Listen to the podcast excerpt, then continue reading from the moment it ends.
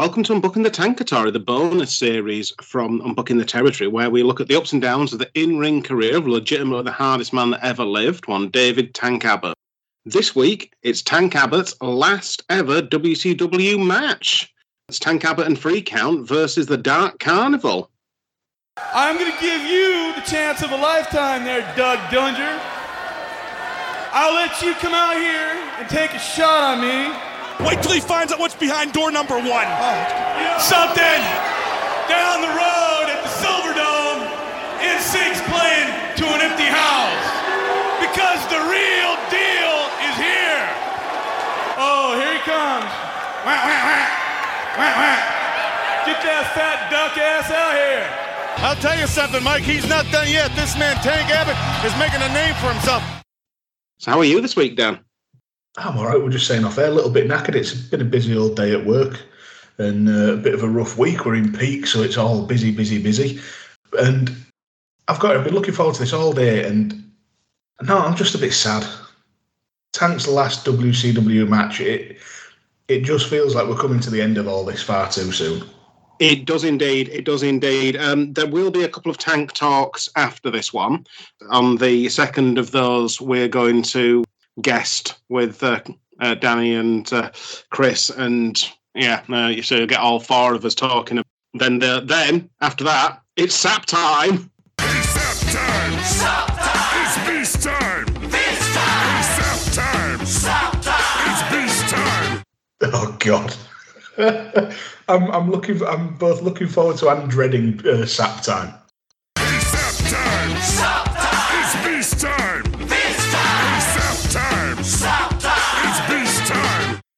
I think it's going to be the best and worst thing we've ever seen. Yeah, yeah. So you know, we, we love a an MMA fighter who loves to sing and dance, and uh, he's going to have a match, a tag team match against another MMA fighter who loves to sing and dance. It's uh, we're going to Bob Sapp. It's a pop. It's American Idol before American Idol. Yeah, yeah. And then uh, after that, Tank Abbott's last ever wrestling match uh, against uh, Josh Barnett in Japan. We'll invite Chris and Danny on uh, Return the Favour and uh, we'll have a little bit of a round table about what we think about uh, Tank's run. If I, if I can talk through the tears. Yeah, yeah. No, oh, just, just I'm paying, I'm paying attention, honest, but in the background, you're playing WCW Backstage Assault. While listening to Leave the Memories Alone by Fuel. Mm. can, can, can I unlock Tank Abbott before the podcast ends? With my gaming ability, definitely not. No. Well, just just keep hitting Stevie Ray with your urinal. That's how I did it. Batshit insane game. So, so it sounds like uh, we've been drinking already. We, we've only just started, honest governor. So, um, you're drinking, Dan? And speak for yourself. I had a double whiskey at my granddad's. Um, I am drinking. I'm, uh, I'm. I've got the last of me uh, me Beer52 box. Finally, it's only taken three recording sessions. It's a bit of a mix. I've got uh, up first. I've got Magic Rock uh, in a collaboration with Masons. It's called Botanicalist, and it's a gin and tonic IPA, which can only go badly for me because I fucking hate gin. I So- like but Oh. bottoms up, my first sip. Yeah, well, we said Magic Rock was Yeah. decent 75% of the time. So, it sounds like this is one of the 25. Sorry, yeah, that was um, oh, that's uh, very, very hazy. I can't actually taste any gin though; it's just quite bitter. But anyway, it'll go down my neck because I've paid for it. Next up, I've got a, uh, a it's called Father Magic Stout, which is from the uh, collaboration of the Honest Bean Company and Free Assembly. That's four and a half percent, so love a good stout. And then another Yorkshire-based brewery, North Brewing Company, their Dream Cycle Oatmeal Stout, which I'm sure I've had before. It's four and a half percent, and North Brewing again just do really good beer. So looking forward to that. And then if we get there, uh, I've got one of uh, uh, one of Brew York's, uh, sorry, not Brew York, one of Northern Monks classics. It's uh, it's the Daily Mash 2022 edition, which I normally like, but it, it's annoying because I have to drink a can that's got Tories on on it. Boris Johnson, Liz Truss, and Sunak. God.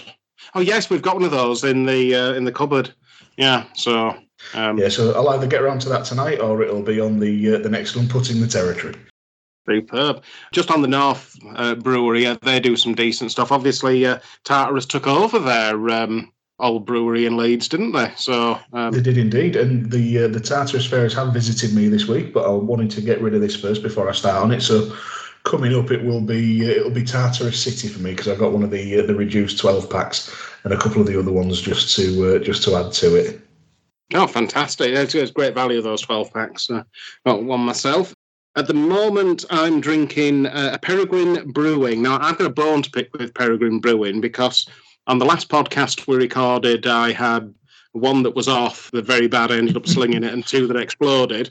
Uh, at the start of this podcast, we started late because two exploded on me, uh, and then I've got one that's um, the be- the best of the six. I'm giving it 1.5 out of five on Untappd. and I'm starting with Hayabusa. So, yeah, quite a lot of low numbers. I think this is the most popular one uh, they've done, and that's 78 on taps. Jesus, words! You're not having a good time with them, mate, are you? Per- with Peregrine? No, no. So to uh, wash the taste away of that, um, from Tartarus Beers, after that, I have uh, a Valkyrie, which is a Kveik Black IPA at 6.2%, and uh, very much looking forward to that excellent can art, as always, from Tartarus.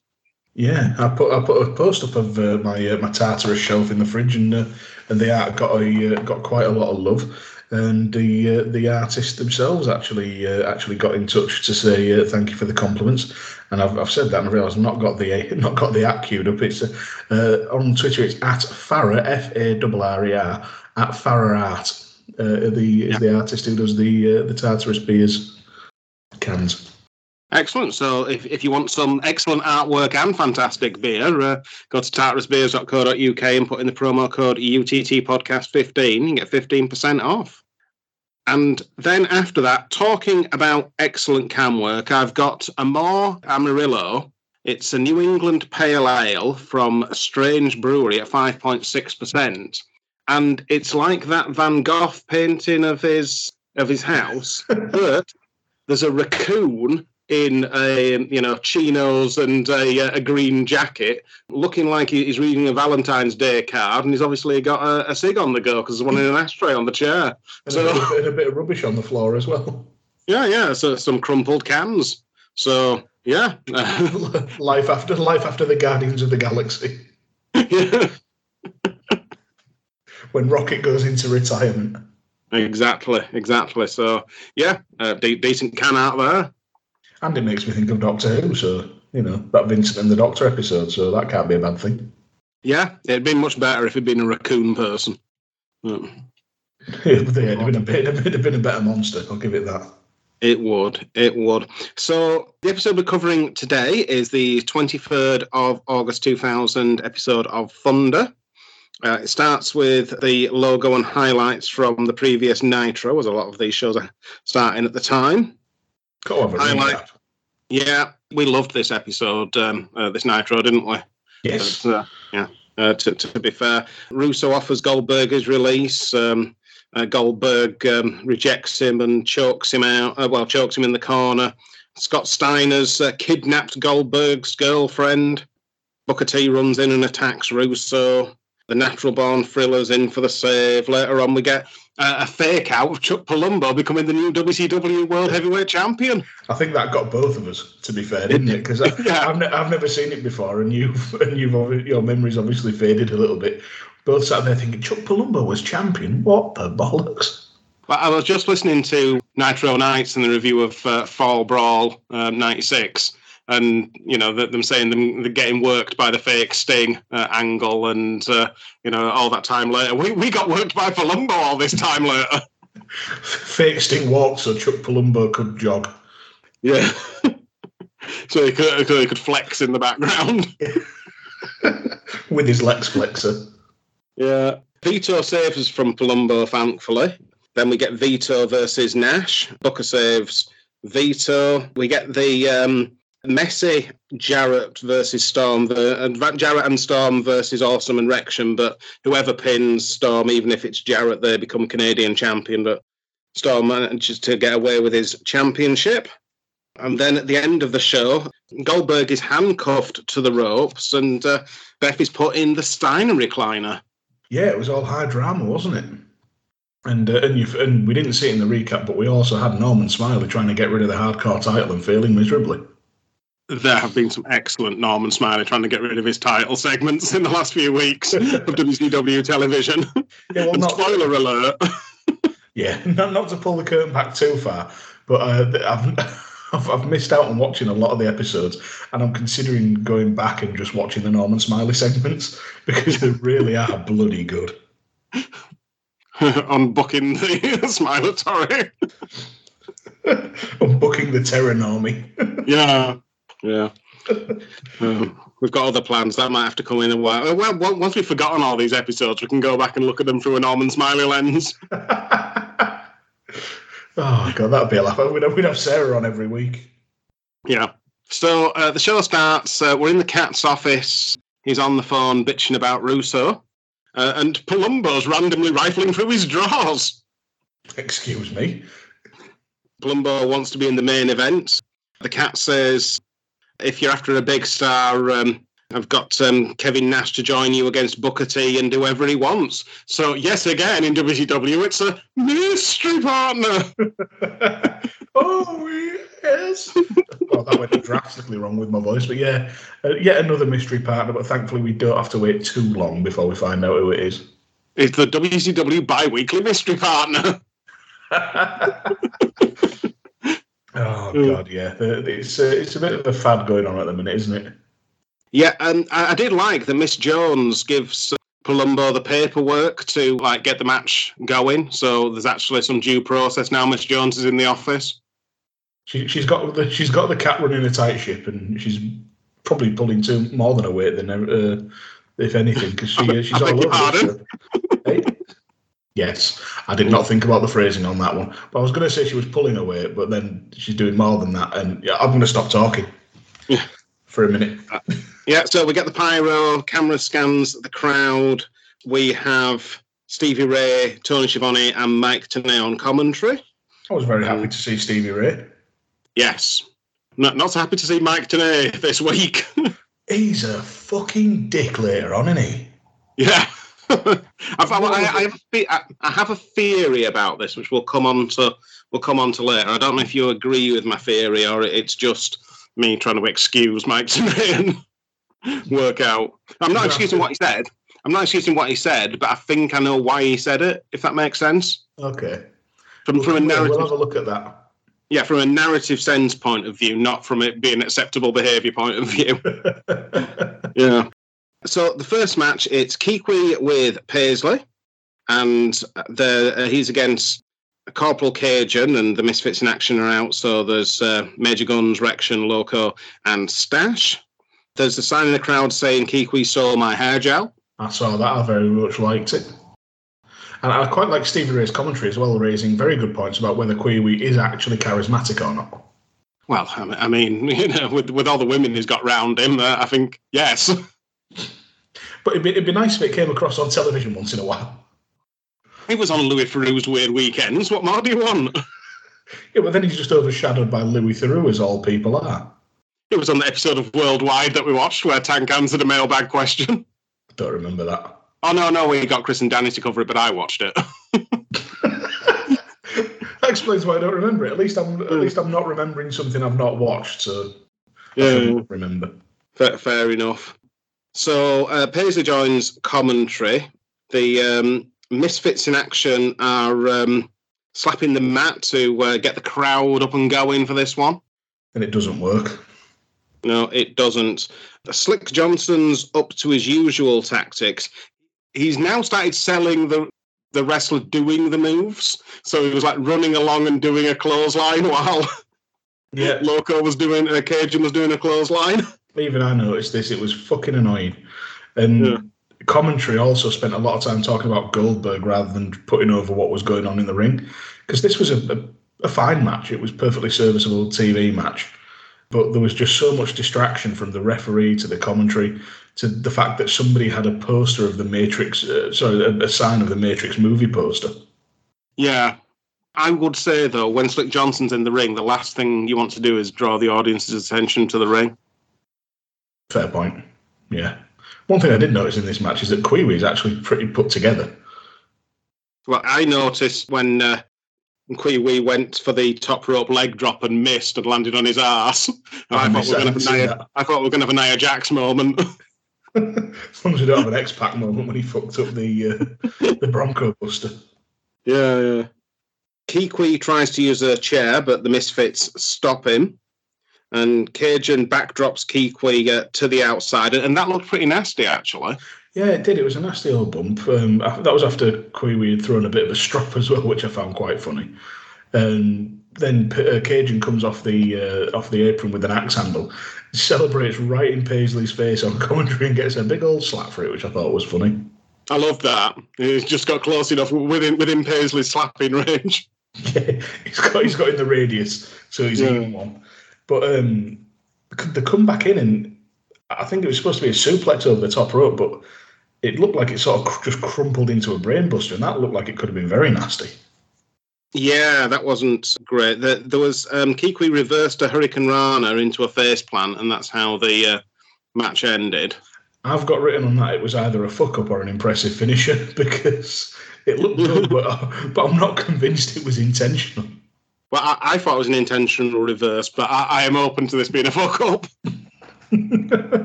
How did Kwee Wee get his big win over over Corporal Cajun? Well, let me tell you. It, it was funny a- after this uh, match. I, I thought uh, this match went on a lot longer than I expected, and I looked at the timestamp, and when the match had started, and I was like, "Oh, it's five minutes." Yeah, it was like I said, it, it was a serviceable television match, but I don't. It wasn't helped by everything going on around it. Very much a B a B show a B show opener, really. Yeah, it's settled for later because uh, Paisley gets into the ring to celebrate, and Gunns attacks her. Uh, we get the Misfits uh, holding uh, Gunns back and Kwee Wee holding Paisley back.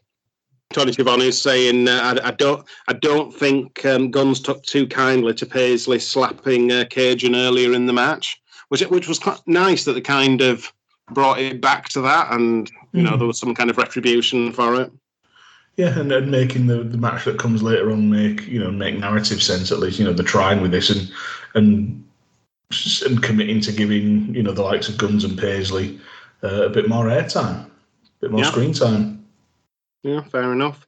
Nash arrives, so he's learnt his lesson from Nitro that if you turn up late, you uh, don't get the match you were originally scheduled scheduled for.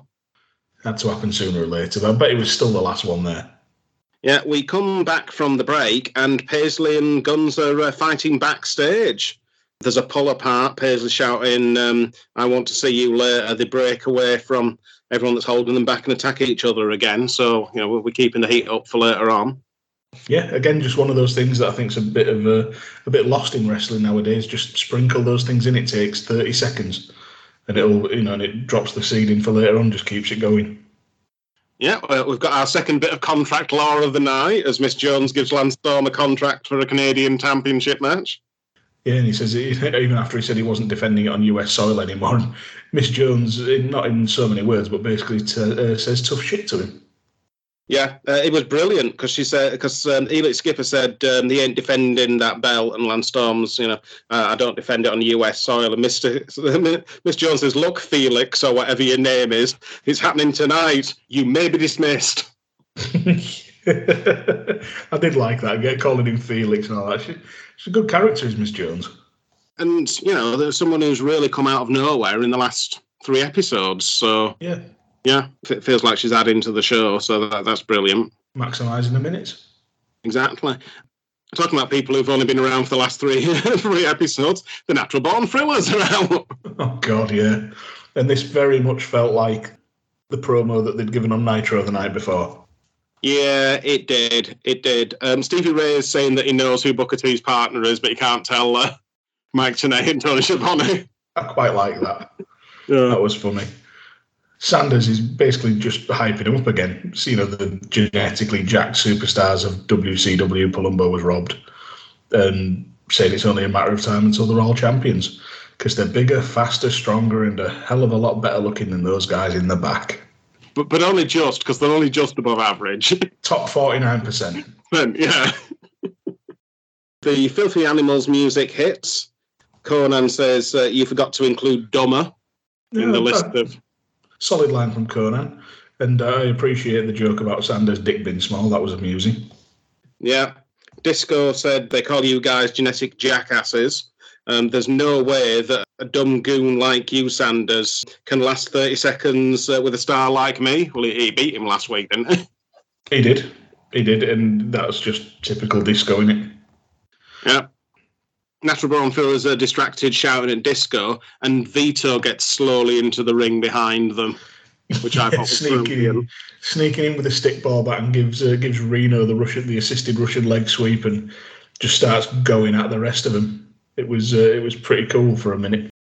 I really liked this because so often they do the camera angle so you don't see the person attacking them. Yeah. So the first time you see them is when they attack them, but the fact that the audience was in on it and you know you could see him there slowly sort of lining up his shot with the stick ball back before it all kicked off. Thought it was great. It, it was very, it was really very well done. And I, you know, I get I get a lot of the times you do want it to be a surprise attack or something like that, but with Vito being a face, you, you wanted to see the face getting one up on the heels, so it made perfect sense. Yeah, and he, he's going six on one. Exactly. Um, yeah. Backstage, Booker's asking Vito if um, he is all right and uh, asks Vito if he wants to tag with him. Another big run for Vito. is very much continuing the uh, the rise of, the rise of uh, the Staten Island Express. Yeah. The Cats uh, law lecture continues as Miss Jones is taking him through contracts backstage. I like the thing is I like this. It was it was quite funny with Sanders coming in, telling the cat that Disco couldn't kick his way out of a paper bag. He ain't got it like that. And James Brown was the worst entertainer ever.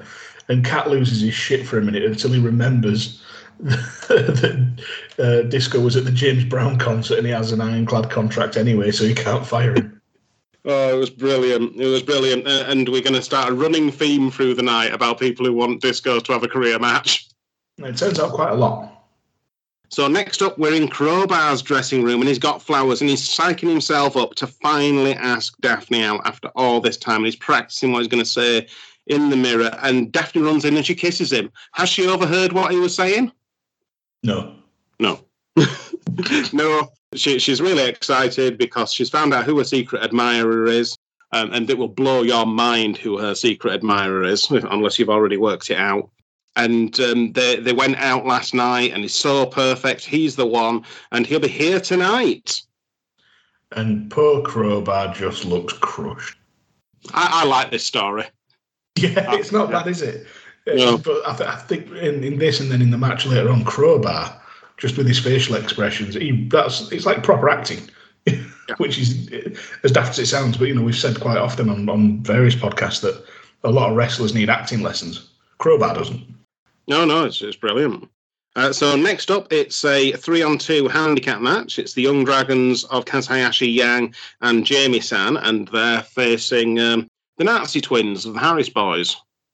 And next up, it's uh, an English skipper promo. Yeah, uh, the, the one thing because well, th- this uh, match ends basically. They um, end up giving the H bomb to um, all, all three of uh, the young dragons, and Tony Schiavone says it was a triple H bomb, which I did wonder if that yeah. poke of the bear.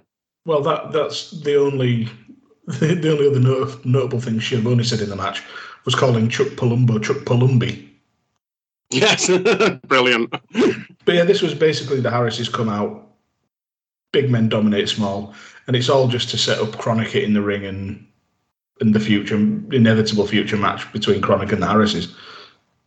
Yeah, um, they they run in and they fight to the outside, and Tony Schiavone says they're the two biggest tag teams in the world. Ignoring that around about this time, I think trying to remember if Big Show and Undertaker were still tagging at this point. It's probably a bit too late. But anyway, they're, Well, they're a bigger. disasters for a start. Well, yeah, that too. Uh, Leia Meow's back. I don't think she's even been in WCW the entire run of uh, Tankatory. no, I don't think we've seen her on screen before. I'd, I'd forgotten she existed, to be honest. Well, she, she's back, and uh, she's uh, pissed off at the young dragons and shouts at them, and they all follow her to the back. So yeah.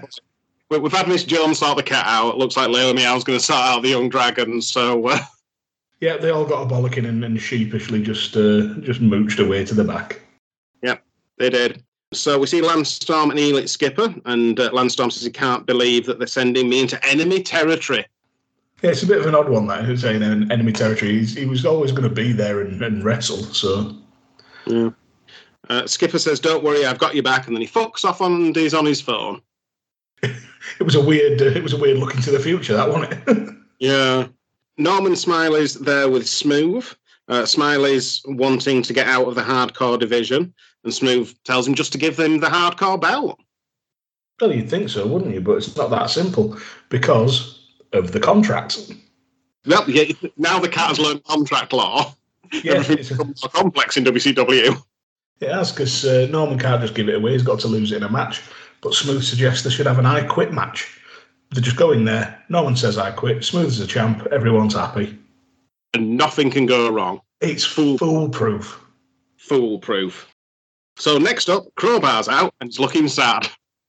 I really felt for the poor bugger here. He just he just looked depressed. Daffney's out. She's happy. She's got flowers, and she manages to cartwheel to the ring with the flowers. That was impressive. Like genuinely impressive. And don't get me wrong, I love Daffney, and you know all the screaming, and everything. It actually got people going during the match. But in the early part of the match, it was when she was screaming. There was, I think, there was a few kids somewhere in the crowd. One of them right at ringside on hard cam, uh, visible on hard cam, just scream back at him, like, just shut the fuck up. You don't have to watch. You don't have to watch wrestling in silence, but please stop screaming. Brilliant. I didn't even see that. I did, however, hear um, Stevie Ray said, Who was Elix Skipper calling? He doesn't know anyone outside Canada. Stevie Ray was full of stuff like that. He's just such a fun commentator. Oh, I love a bit of Stevie Ray. Yeah. Start uh, the match so, uh, Like I, I love Crowbar in this era, and but even today, still you know still doing doing great work around and about. But the way he just sort of looks sad in the corner, and then just sort of half asses it, just like all right, come on then, let's fight. Goes for like his standard lockup and gets caught just because he's you know his mind's elsewhere, and the commentary call it you know call it out. I thought that was a really good start. It takes him a while to fire up, and and then it becomes a really competitive match. Yeah, it does. Yeah, and he sort of gets back into it. He does his sort of flip over the top rope leg drop. I don't know. It's like a, a buckshot leg drop, isn't it? If Hangman Page was doing it. slingshot somersault leg drop. yeah, something like that. It gets a two count anyway, so Yeah. doesn't. Reno sweeps his leg like a character from Mortal Kombat. and in this, Reno was a little bit of a suplex machine, wasn't he? A pump handle suplex, nonetheless, as well. I'm sure you spotted that. Oh, I did one of my favourites. Uh, but what I did like as well was Crowbar hitting the Vader bomb off the barrier on the outside. Yeah, uh, and while he was hitting the Vader bomb, Tony Schiavone says uh, that they've got news that on the 11th of September episode of of uh, Nitro, David Flair and Miss Hancock are getting married. I completely missed that. Yeah, yeah. Unfortunately, Tank leaves on the 8th of September, so Ah, well, Yeah. how will how will we ever watch it? well, I- I'm going to watch it, but I'm not going to podcast about it for a while. Oh, Jesus Christ!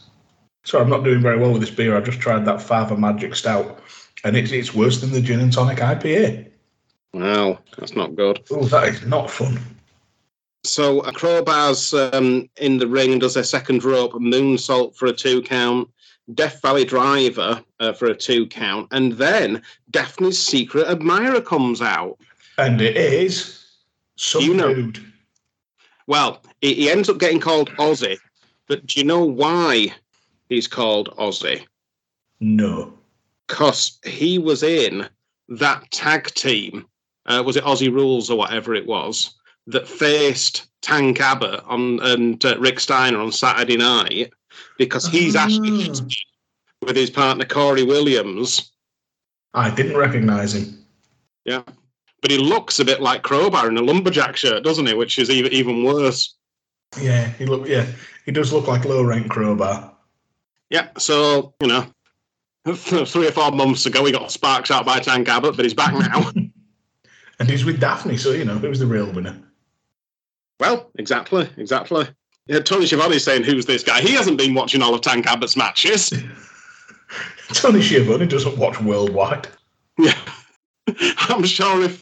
Oh, who was it? It was uh, Scott Hudson and Larry Zbyszko, wasn't it? If uh, Yeah. they'd have been here, they'd have known. I've seen that man on the end of a fist. wow, phrasing. Yeah. Looks just like Crowbar, and uh, Reno uses the distraction to uh, the roll of the dice. Great name for a finisher when your name's Reno. Yeah, and uh, there you go. He gets the free count. I think Reno's going for the uh, the beatdown afterwards, and uh, and Daffney's secret admirer, whose name I've already forgotten, was it Ashley Hudson? Oh, he- he's called Ozzy now. Well, the, the artist formerly known as Ashley Hudson uh, chases off Reno with a lead pipe that he just happened to have on him. Well, I'm sure you'd start carrying a leg pipe once you'd uh, had, a, run in with Tank Abbott. Well, yeah, just to whack yourself around the head with it so you didn't get punched again. Yeah. Don't worry, Tank, I'll knock myself out, save you the bother. So not- just, just, I'll tell him you did it. You just go to the pay window, mate. Clonk. I'll write you a check and knock, knock myself out. So we're in the dressing room with Palumbo and Nash. And um, Nash tells Palumbo that he's not worried about the match tonight. He's worried about Fall Brawl. So, but not Fall Brawl 96 with fake Sting, Fall Brawl 2000. And uh, although he might have some concerns about that. And he, he says uh, he wants the Thrillers to take out Booker T. Which, yeah, that's the kind of nefarious thing a heel would do. Fair enough. And then we're, we're, we're over with Booker and Vito. We're getting ready. Uh, Booker's stretching and Vito's reading the paper, and all he wants to do is play stickball before the wrestle. Yeah, so they go play stickball. Of course they do, because it's 2000 WCW. And if you say you're going to do something, you fucking do it in 2000 Yeah. WCW. Not, it's not like that with his stretches and cal- you know calisthenics and, and proper warm ups or anything like that. Vito's like he's the Jamie Vardy of WCW 2000. He just wants to pound a Red Bull on the sidelines and get going. Uh, I remember in Lee Clark's autobiography, he was saying that uh, he didn't go in for all this warm up. He just sat on the bench with a cup of tea and a Mars bar. Living the dream. Yep. Yeah. Huddersfield Town legend, Lee Clark. So I'm we're back in. it, I'm surprised it took you a second go at that. Well, I'm, I'm, I'm still. I'm glad Warnock came back, but I'm still gutted that he, he broke the Football League record for un, uh, matches undefeated, lost two games in a row, and they sacked him. Dear. So we're in the cat's office. It's the cat, WCW's legal expert, Miss Jones, and uh, Lieutenant, Lieutenant Loco. Lieutenant Loco's saying, uh, Disco versus Sanders. If Disco loses, he leaves WCW. This is great. And the cat's saying, he's not going anywhere. But you are. Miss Jones, get him out of here. And nobody fucks with Miss Jones. She kicks his ass right out. Yeah, so the first tank segment's next, but obviously we're going to put that in the main event where it deserves to be. Absolutely. Oh, God, here we go. Right. Today's a dickhead. So we've had some really great sit down interviews in WCW, and one of the people came out of this interview looking quite good, Yeah. but the other, absolute no. Yeah, the interviewee came out of this looking really good. The interviewer came out looking like a, a chauvinistic, misogynistic cockhead, and was rightly called out by uh, on it. Now, I'll save any of my thoughts because you've got a theory. Right, so we'll just go through this segment and then we'll. Um, I thought I thought, we'd summed up by saying Tenay was a dick. well, I- I think that's a little bit of a disservice to Midajah because It you know is. she's running through. You know because basically Tenay's going, we don't know much about you, and she's saying, you know, she's had experience in television on the stage. Um, she competed in national Ironman competitions, and she's in the next issue of Weider Publications Flex. I, I couldn't find anything about that, so I, I assume it's a bodybuilding or fitness magazine. yeah, so, something like that. And uh, Manchester say, saying sort of sarcastically, so it was a national, a natural transition to sports entertainment. And well, yeah, it kind of is. Oh yeah. Well, she, she's got probably a lot more credentials than a lot of people who end up in Yeah. sports entertainment. Act, acting and athleticism, two things you need to be a wrestler. And he says about her being jackhammered through the table, and she says she's going to be out for a while, but uh, got he'll be there next time uh, Goldberg tries anything like that. And Machinay says uh, he understands she's been at the power plant, and she says that she's wanting to get more involved, and she, she's working hard with uh, the Sarge and Paul Orndorff. Then he starts, you know, really pressing home on this, saying, you know, you've been physically involved. I'm not sure you're ready to compete in this man's world. Yeah, well, he, he reels it off, doesn't he? So you're five foot tall, you weigh hundred pounds.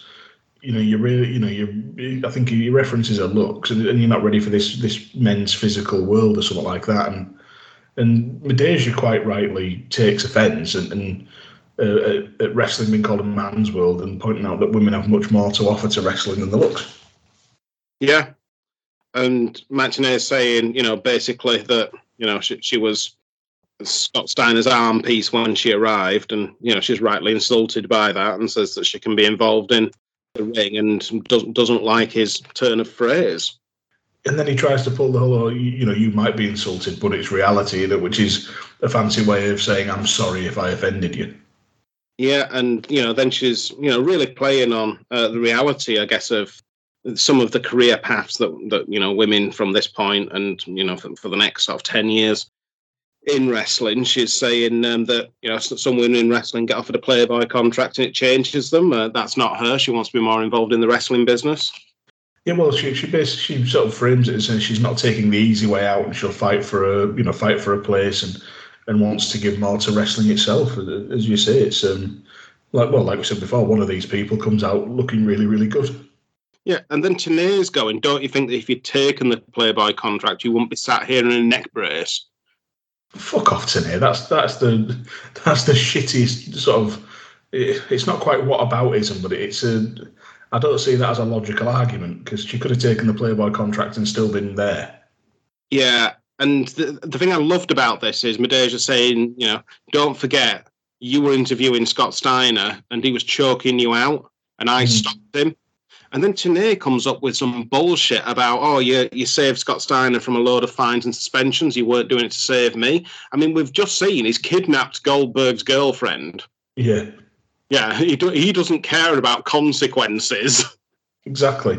And she, you know, Midajah correctly calls out his sarcasm, and Tenay again tries to pass it off as realism. She calls him chauvinistic, and he and he dismissively says, "Oh yeah, I've heard it all before. I am woman, hear me roar." Yeah.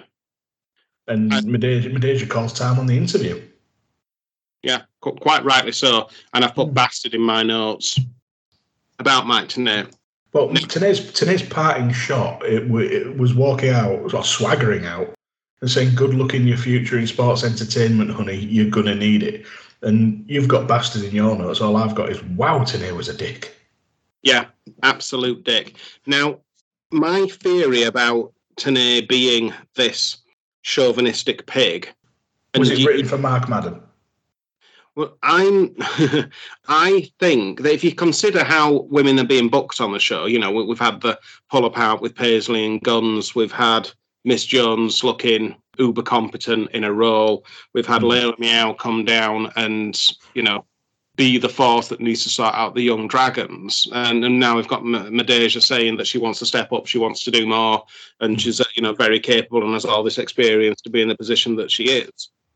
I think that there's a lot of stuff to be lauded about the way that some of the women have been written on this show.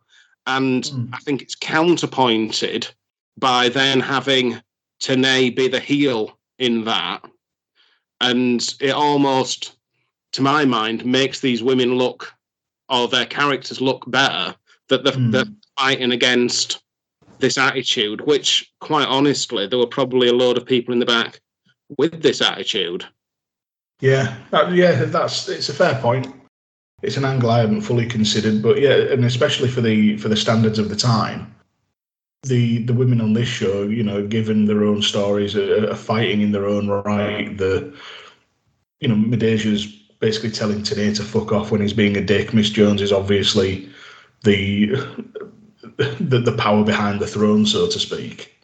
So yeah, and I never expected to be watching WCW 2000 and praising it for for how, Well, for how the women are written. Miss Jones isn't the power behind the throne. She's the checks and balances of governance and uh, proper practice. yeah, I didn't know the way to phrase that. I got it wrong. and it's not like she's, you know, wielding it, but she's saying, you know, there's got to be due process and stuff that the cat had no idea about. Yeah. And then you've got a character like uh, Miss Hancock as well, who's who's blatantly, you know, manipulating David Flair to her own ends. So she, you know, she's a strong character. Yeah. So And, Da- and Daffney as well, who's, who's has Daffney already been cruiserweight champion at this point? yeah, she has. Yeah, I I think that this was a calculated thing. I mean, we've already discussed on season one of tactical twattery. tactical twattery. I, I think it was calculated because you know we've discussed on season one how when Russo was in WWE and he was trying to push stable and stuff. There was a lot of, you know, I mean, Undertaker's there saying that um, she's taking one of the jobs of the boys and stuff like that, wanting to push them into other roles. So there would definitely have been murmurs backstage about why they are getting this time on TV. Mm. Um, so, you know, it might not always happen in. It definitely doesn't always happen in 2000 WCW, but but tonight I think it is happening. Yeah, fair enough. I'll, I'll uh, I will, I will agree with that. Yeah, it's uh, not an angle I'd considered on it because it, it, I suppose, I suppose it did do the job. Really, it made me think Tenay was a dick, and then by extension, Menasia comes out looking good. Yeah. So. It's 2000. They, they said they were going to do it. They're doing it. Vito and Booker T are playing stickball. And what you can't see is just round the corner. There's a wedding going on. so Booker's at bat, and he he's shit at stickball. That's what we learned from. Yeah, for all his bullshit about being from the neighbourhood and knowing, and, you know, knowing how to play stickball, he's wank at it. Yeah. So Vito gives him a better chance by bowling underarm with a massive softball. And he still fucks it up. yeah. Although that stickball bat is incredibly small. It's that thing from Mitchell and Webb, isn't it? They ne- never call the cricket bat narrow. What the cricket bat is is very, very wide, but very, very short. Sorry, all I could think was going through. I, I was going to go down the route of saying it's not about the size of the stick; it's how you use it. And then it just went went down a rabbit hole. in my head of saying it, it doesn't matter how big the balls are either. And I'm not I'm not mature enough to voice those jokes. And remember, there's no such thing as a draw in cricket. cricket here in Yorkshire. Don't talk soft. anyway, booking the Mitchell and Webber tour. Right. Um, God, so the Natural Born Thrillers uh, running and attack Booker T, which he clearly deserves for his batting ability. said he was going to do it. Yeah, uh, and then Vito helps. Uh, helps Booker, not the Natural Born Thrillers. Vito thinks, "Fuck this! Actually, I'm going to go. I'm going to I'm going to be on the side with the with the numbers this time." um, one of the things we've sort of lauded WCW for before is when one segment merges into another. Yeah, And Norman Smiley's walking past, uh, saying about how he's sick of this hardcore title, and um, the uh, Dark Carnival come out and Muta jabs him in the throat, and um, Norman's um, there holding his throat. yeah. Random attack, not good for Norman. That it can't have uh, can't have felt nice. No, it can't indeed. Now we're up to the second tank segment of the night, so that's going to be covered in the main event. Yeah, and then we have to. Uh, I was going to say we have to deal with uh, with the sighting of General Rection, but it's uh, it's Elix Skipper, isn't it, outside Rection's uh, dressing room, talking about Awesome being their number one draft pick, and he's going to make more money with uh, with Team Canada, and he's he's going after Rection. It's going to be two on one. Exactly, and then uh, after he leaves, uh, Rection comes out and he's overheard. Ooh, Drama. drama. Then uh, we see Booker and Vito in the dressing room. Booker T's saying tonight uh, we've got Hall, and then he goes, "Oh no, wait, I'm thinking, I'm thinking about his body." that did tickle. So I don't know if they were putting this in to troll the audience that Scott Hall might be coming back. I think it was probably just a genuine fuck up, and nobody cared enough to, uh, to take it out of the edit. Yeah, although it's quite funny. And Maybe also, it's- it, it also would have gone out live anyway, wouldn't it? So, Yeah, potentially, potentially. No, Thunder's pre-recorded. oh, it is, isn't it? Yeah. Yeah. I So- don't fucking know anymore. There's too much wrestling. I think this that they were probably doing multiple takes on this segment. I think they heard it him say that and they thought, no, this is brilliant. We've got to leave it in. It's pretty funny, yeah. Yeah. Yeah. So they're facing Nash and Palumbo. Vito says that Palumbo's a chump, and uh, Booker T says we're going to pull the plug on them. So it's getting pretty serious. Yeah, take, taking away the life support. Fucking hell, Booker. Yeah. So next up is Mean Gene with Kwee Wee and Paisley. This phrase popped into my head, and I'm going to have to say it out loud. Can I put it in my notes. It's like Oak- Okerlund got gentlemanly horn, got gentlemanly horny over the cat fight, and Paisley called him out on his bullshit. The thing about this is everyone says about Mean Gene being horny in 2000 WCW, but by all accounts, this was Mean Gene backstage. Yeah, it's worrying, isn't it? Yeah. The randy little randy little potato man. Yeah, Randy Sontaran. That's what I was just thinking. Chocolate! Sometime.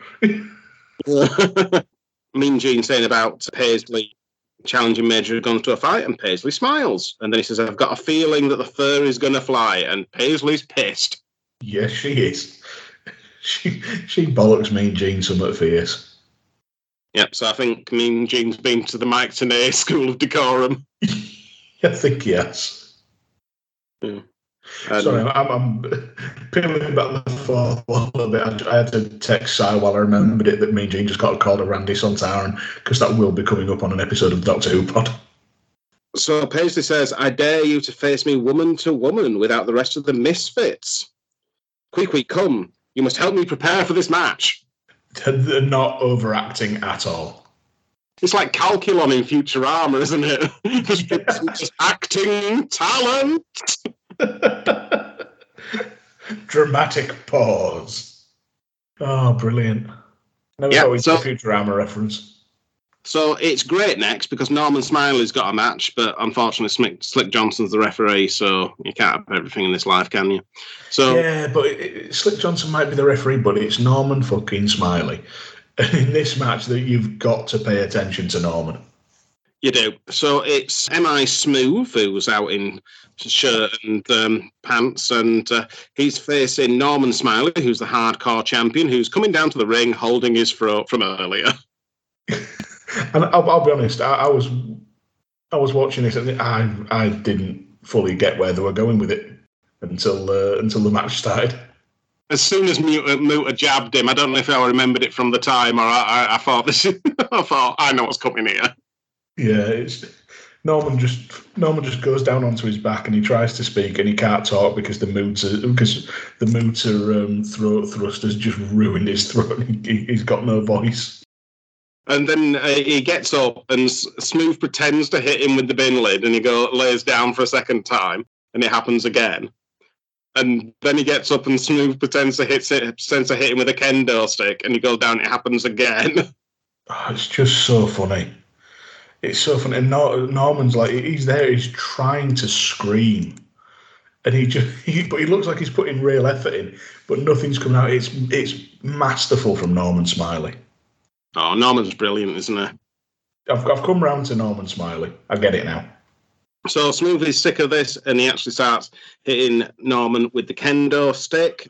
Uh, does the pounce and tells Slick Johnson to ask him, but Norman can't talk. Same with a power slam and slow him with a choke in the corner.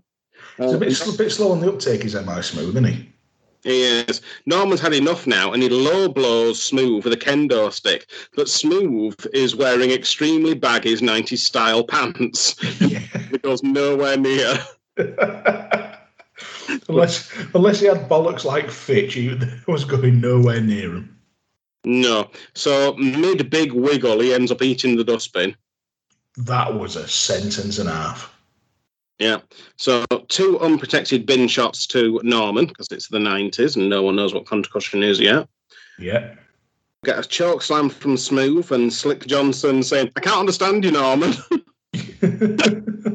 yeah, Slick Johnson's fucking thick as well, but we we expect that from Thick Slick. yeah.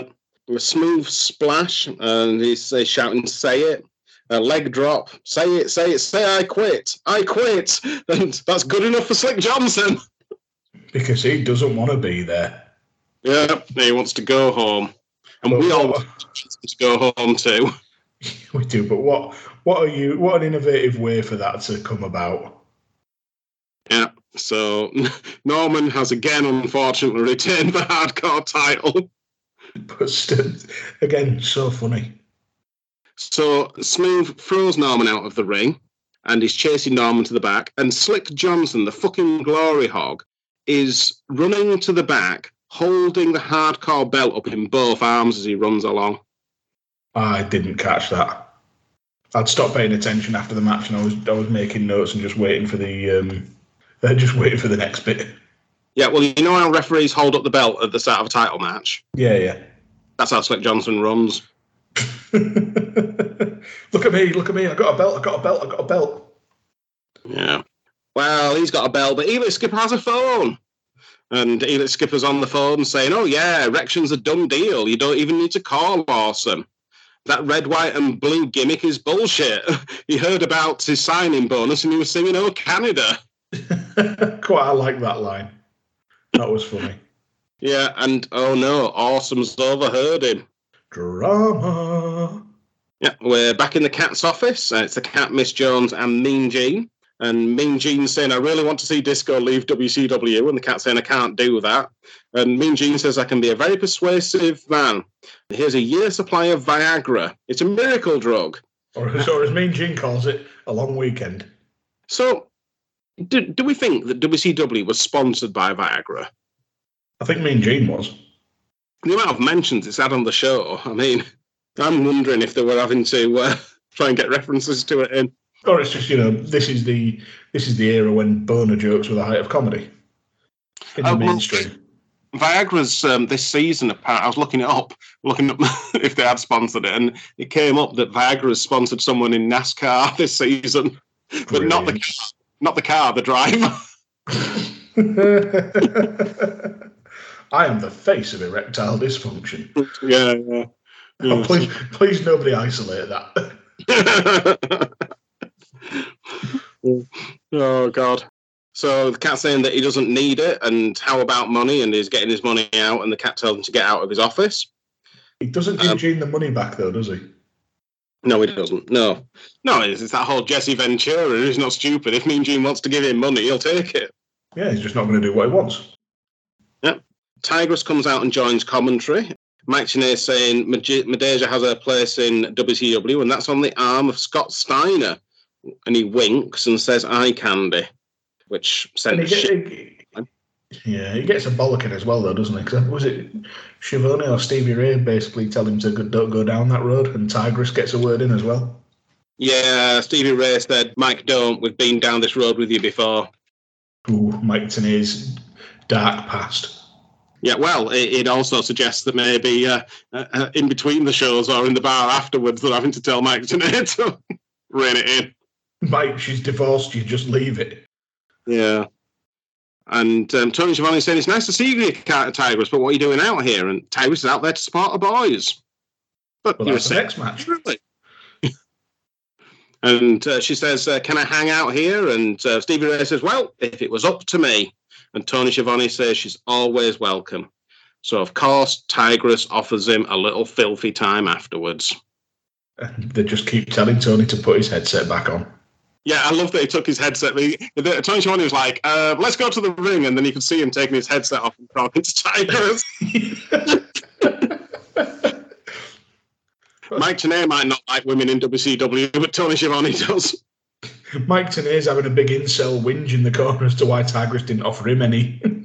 Yeah. So it's Paisley versus Major Gunns. And uh, Paisley attacks Gunns as she's getting into the ring. yeah, it's um, one of the uh, one of the chops early on in the corner was a bit low, like so low as to be just a full on boob slap. Yeah, Tigress says she's going to have to work 30 years to pay off those secret weapons. I don't know. It's somehow funnier hearing you say it. I don't know. I don't know why. Um, but Paisley uh, pulls off a really good uh, handspring back elbow as well. She does shades of the great Muta. I wonder if Muta taught her how to do that, given that he's in the company at the moment. Yeah, could have done. Could have. But yes, it's all Paisley earlier on, and just proving that uh, that Paisley is is miles better than Charmel. Yeah, no, Paisley is much uh, much better than uh, Charmel. Mike Tenay's saying to uh, Tigress uh, that she took the Swan, uh, the Sean Tom bomb on Nitro. Uh, again, a woman in the wrong place at the wrong time. Shut the fuck up, Mike. Yeah, Stevie Ray tells him to stop being a knobhead again. Good old Stevie Ray. Tigress is up on the apron and she slaps Gunns. Uh, Gunns is rolled up for a three count, and Paisley and Tigress celebrate. And Tony Schiavone is speculating that it was a setup all along, so he's not going to get any filthy time. and Tony pulls a face that made Crowbar look cheerful. Now, we've often criticised WCW cinematography. Uh, there's been some good examples on this show, but this was brilliant. We start out with a close up of the cat's face, and the cat saying, No, I've told you time after time, disco is not going anywhere. I have spoken. And the camera pans back, and the people who want disco to have a career match to leave are Juvi, Konnan, and Ray. Yeah. Because even they don't like him. He's fucking stable mates. Oh god, that that tickled me. That tickled me somewhat rotten. And then when they go out, like that's hysterical enough. But when they go outside and you see Jimmy Hart, and you, your soul dies a little bit. he, he, was? He asks Juvi first how it went, and Juvi says, "Ask Ray, ask Ray." And then he asks Ray, and he says, "Ask Co- ask K Dog." And he asks Konnan, and Konnan's just like, "No, not a chance. It's not happening." There's just a queue of about queue of about fifty people. Did you spot anyone in the queue? Uh, no, I didn't study it that. Um, didn't study it that closely. So Fit Finlay was there, Shane Helms was there, Corporal Cajun, Mike Graham, and Woody the production guy. Do you remember him? yes, I do. Yeah. and there were about 20 other people that I couldn't see in the, two seconds it flashed back. But I did, I did enjoy seeing Woody. Somebody isolate that. Yeah. It sounds rude. Uh, well, it's, it's back to uh, Mean Gene's Viagra. Just a NASCAR enthusiast. Yeah. So Lance Storm is with Elix Skipper, and Elix Skipper's saying um, that Rection and Awesome are going to be so busy trying to kill each other. Um, all Storm has to do is wait and pick up the pieces.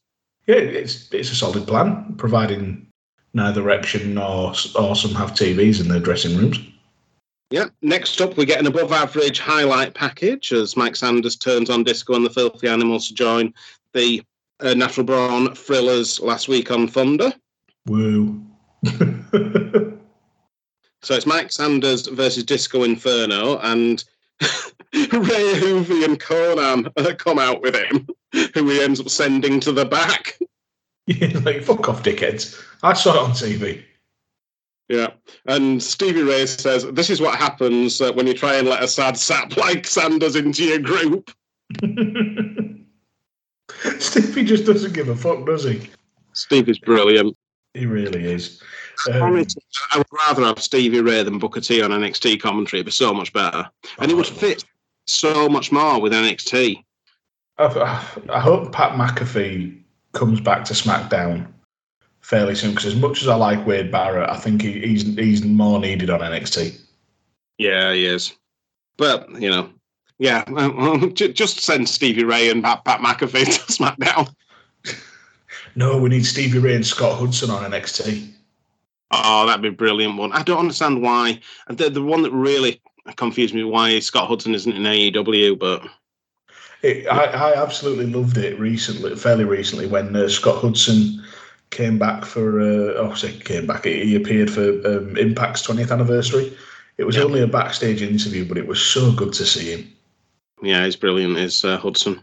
Uh, so Disco starts the match out hot. He throws Sanders out of the ring and rams him into the guardrail at both sides and throws him back into the ring and does a neck breaker. Yeah, and it's it's a weird thing because the few times we've, we've watched Disco Inferno recently, the neck breakers have been of varying quality from terrible to meh. This one was actually pretty good. Yeah. A, a stock disco's right twice a day. Uh, Sanders drops his neck on the top rope. Disco bounces about and falls out of the ring. Uh, Sanders drags him back in and hits the uh, hits the running penalty kick. That's uh, that's very in vogue right now with uh, with a lot of indie wrestlers. Yeah, um, In- the, Innovator. the animals are at the top of the stage cheering Disco on, so maybe they're being visited by three ghosts in the night. Oh, do you know what we need? Uh, sorry, what I thought looking at this. We need to bring back uh, Rey Mysterio in dungarees in 2023. We need Dungaree back, Dunga Ray, that's the best version of Rey Mysterio. but we're still with his mask. Nah, he's, a handsome young man. Get that mask off. I don't think he's fucking aged either. No, no. I was joking about that. I think that'd be a horrible idea. Um, but, um, I want Dunga Ray, damn it. Oh, well, you can have dung, dungarees. It's just, uh, yeah, I don't, I don't think they should have taken his mask off in WCW, although I, I do enjoy some of, some of the stuff he does with the filthy animals. So Sanders kind of botches the side Russian leg sweep, which Disco actually turns into a pin, which was kind of nice on the fly, um, covering up for the mistake. Yeah, that was very good. and the natural born thrillers uh, attack the animals. Disco's uh, distracted. Sanders ends up pinning him, but it's too late, and uh, he gets a rope break. And then Sanders blocks a DDT, and I, uh, no, I, sorry, I love that that counter to the DDT when you're too close to the rope. It's Yeah. so simple but so effective. yeah, we just hold the rope, yeah. Uh, and then we get Sanders Randy Orton style reverse Hangman's Noose neckbreaker for the three count. We do. It's like I say, it's Mike Sanders, the innovator. Yeah, so I think this was above average short match. It's the best you're going to get out of disco. Yeah, top forty nine percent. This. Yeah, I've seen a lot worse. Seen a lot better. Well, yeah. I mean, uh, what we what we can clearly say about Sanders is though he has constantly been in the top forty nine percent, hasn't he? Absolutely. And that's, you know what? That's enough. That's enough. Yeah. Uh, so Pamela Paulshock's uh, interviewing Palumbo and Nash, and uh, Nash is angry at Palumbo because he told him to take out Booker T and he didn't do it. He said he shouldn't have sent greenhorns. He said he was up all night and he feels like hell. So, so thanks for the general health update there, Kevin Nash. it sounds more like a Nash problem than anybody else's problem that he was up all night on the piss. Oh, we need Wing Commander Nash problems. Hashtag Nash problems. Alex watched from the webcam. Gary's exposed his anus. Uh, on a work call or something like that. Oh, imagine if we'd have had it when uh, when Nash was still making towns. Gary the cat, that is. That's not not, not a bloke called Gary. When, when, when Commander Nash's neighbour just jumps in his garden every so often, yells, "Look at my butthole!" exposes it and runs away. yeah, well, that might happen. We'll have to we'll have to find out. I'll tweet him. We get highlights from Nitro. Um, Lance Storm retaining the Canadian Championship when Jarrett accidentally guitar shots awesome. And Lance Storm's in the ring. The crowd are chanting USA. Lance Storm wants to be serious for a minute. Who'd have thought? Who'd have thought it? It was a shock to me. I actually quite like this promo though. Oh, it's really good. This promo, I really loved it. It- if- This would still apply today. That's the sad thing. Yeah, it is. It is. He says that he may have misjudged you. Last week, I watched some of your political campaigning. I've realised America has some lofty and noble goals. Al Gore spoke of safety in school. He's getting booed at this point. Al Gore Yeah. spoke of safety in schools. Boo. getting, getting guns off the street. Boo. Universal healthcare. Boo. Things we already have in Canada. And I, oh god, only in America. The American dream is to become Canadian. That is a great line. Yeah, I love that. I love that. Renounce your citizenship and join Canada. We could use an 11th province. oh, it was it's so simple but so good. Yeah. Yeah. I mean, this is the best part of Lance Storm's career. It just Yeah. is. All rise for your new national anthem. Again, brilliant. Because you know, if one if one country's going to get all, all up in arms and you know, that's not my national anthem. It's, it's America. I mean, they've just booed universal healthcare and getting guns off the street and safe. Yeah, well, yeah, but yeah, but Rob, that's obviously communism. uh, yeah. That, that was that was satire for any for anybody wondering. Mm. So it's a Canadian title match between the face Lance Storm, the evil American General Rection, and the evil American Mike Awesome. Have you noticed in the last few weeks, Mike Awesome has not been filling any fat chicks? Oh yeah. Well, it's after what's her face turned on him. Heidi, because she was Canadian. Yeah, yeah. He's a broken man. Yeah, he is. He is. He's uh, not filling anymore. Rection and Awesome are shoving each other, and then they both turn around and punch Storm and shake hands. Which which I popped for. That was funny. Yeah. Yeah, we get a USA chant. Yeah, of course. It's Pavlovian at this point. They, uh, I quite like the uh, the double teaming of the corner whips because it was done in a in a sort of very unique fashion where Rection had whipped Storm to one corner, he'd bounce out, Awesome would grab him and whip him to the opposite one, bounce out another whip. That was uh, that was quite fun, and then just the holding of the legs for them for each one to hit a top rope move on him. Which, I really thought they were going to do the what's up. yeah, so did I, but just with with guys that size, then it's it just looks impressive. yeah, it does. So Charles Robinson, uh, in the middle of all this, takes a ref bump. Elix Skipper runs down, putting on his Grey's Cup winners ring. Yeah, because that it's from that uh, that CFL career that he had. Yeah, with the Rough Riders. Rough Riders. We don't, we don't know which Rough Riders. They're all Rough Riders. Storm runs towards the ropes, and Skipper pulls the top rope down, and he falls out of the ring. Direction tries to give Skipper an atomic drop, and Skipper punches him with the Gray's Cup ring. Dastardly. Yeah, Storm grabs the single leg crab on Rection. Skipper stops Awesome getting back in the ring, and Charles Robinson sees Rection and um, is, is knocked out. And Lance Storm is your winner and still Canadian champion. And I have it on good authority that use of a Grey's Cup uh, ring is actually within the Canadian rulebook. Yes, yeah. Uh, well, all of this was completely legal within Canadian rules. I believe it's uh, I believe it's Rule 17B. I think this sort of behaviour is actually encouraged. Yeah, well, it's all it's all cleaner than a hockey fight. So Yeah, there, there, there was a um, a whole chapter about standing outside your opponent's dressing room on the phone, trying to wind them up. yeah, it was uh, it was effective. It was the wrestler equivalent of the art of war. Yeah, exactly. So we're focused on the commentary desk, and Stevie Ray saying emotionally he can't stay and watch uh, Booker T tonight, and he leaves commentary. I reckon he was just hungry and went to catering. Mike Awesome asks where he's going. So Mike Awesome's obviously just got a general interest in the progress of Thunder because he's the Canadian title. Stevie Ray's got up and also was like, "Where the fuck are you off? Yeah, We've not even had a match." yeah.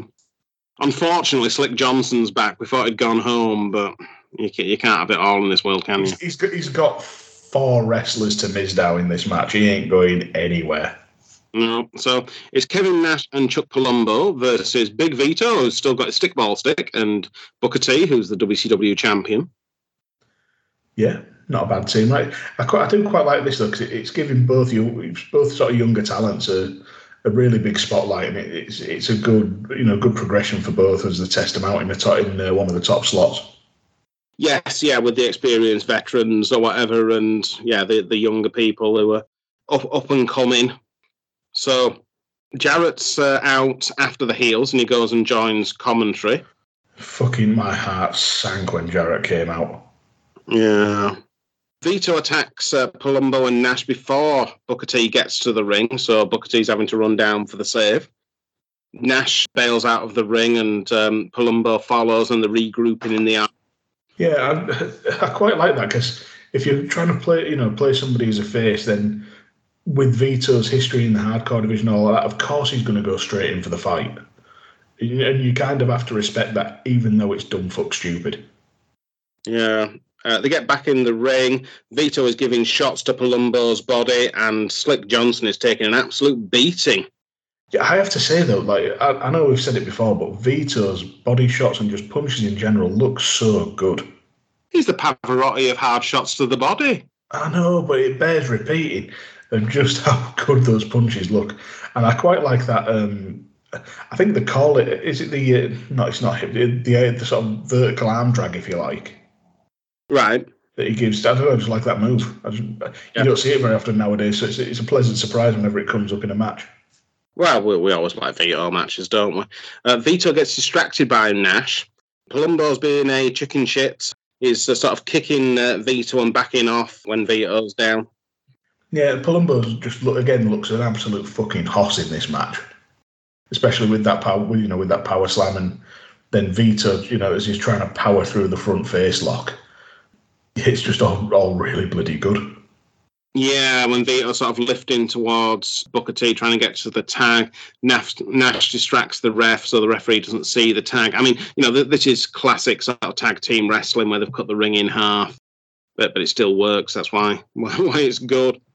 Yeah, exactly. And and as the, as one of the new guys in the main event, it's always got to be Vito that that takes that for the hog uh, the hot tag the hog tat for the hot tag to the champion.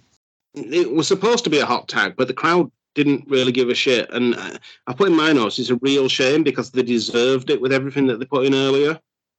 Yeah, they did. And uh, again, I, th- I wonder if it's a bit of that um, that B show syndrome. You know, like we saw the the opener was a bit. It was fine, but it wasn't exactly an inspired matchup. It didn't set, you know, didn't set a great tone for the crowd and all stuff like that. So I just wonder if they may be just a bit burnt out by this point. Yeah, potentially. Get an axe kick from Booker, Spinneroonie, missile drop kick. He goes to the bookend, but Nash res- reverses it into a choke slam, and Nash goes for the jackknife power bomb, but eats a super kick from Vito. Yeah, mafia kick, bloody love it. Yeah, Palumbo does a top rope dive, and Booker T, Vito, and Slick Johnson all go down. Yeah, it's a really good sequence. This. Yeah, Palumbo's covering Booker T, but uh, Slick Johnson's groggy, so by the time he gets out, it's only a two count. Vito top rope, frog splash to Palumbo for a two count. Jarrett attacks Booker on the outside, and then the natural born thrillers are out and attack Vito. Yeah, it, I understand completely why they've done this finish. It just it feels like something we've seen a million times across Nitro and Thunder. The clusterfuck, you know, DQ finish or you know throw the match out, whatever it is. But at least it sort of serves a purpose in that we get the focus on Booker's knee. So after the match, Jarrett's holding Booker down. Nash hits Booker's in, injured knee with a chair twice, and then they put his leg in between the chair and he stamps on it. And Jarrett and the New Blood are then uh, stomping Booker T, and it ends. Now, you've said what you've said, but a lot of wrestling shows these days just end with someone in the ring after they've won a match. Yeah, You know, yeah, this this this was another hot end to a show as as far as I'm concerned, and I wish modern wrestling would end like this more often. Yeah. I think it's I think it's you. You've got to have a ba- uh, have a balance. You know, uh, there's always got to be something that hooks you in for the next episode.